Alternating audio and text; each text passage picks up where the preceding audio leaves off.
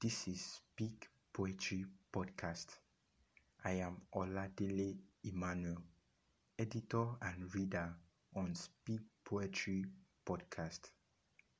Speak Poetry Podcast is a podcast dedicated to reading poems from classical to contemporary poets, local to international poets, and giving brief analysis of those poems.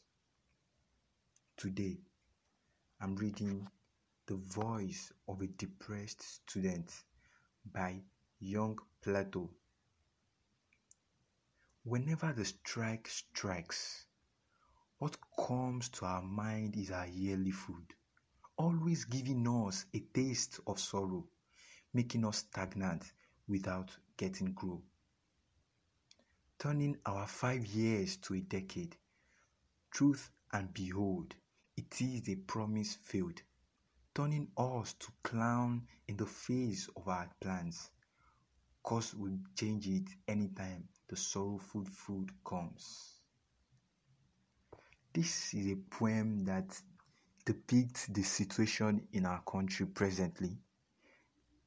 It's about the frustration of a typical Nigerian student when lecturers go on strike yearly and that has become an habit we are used to. It is now our yearly food. I hope this changes someday. You've been listening to Speak Poetry Podcast, brought to you by Spoken Thought Podcast. Join me again on the next episode to speak poetry together. To read this poem or some other poems, to send us messages or comments or send us your poems, you can message us on Instagram at spoken thoughts underscore podcast on Facebook, spoken thoughts, our email speak poetry podcast at gmail.com. For sponsorships and advertisements, you can message us on those previously named platforms. Thank you.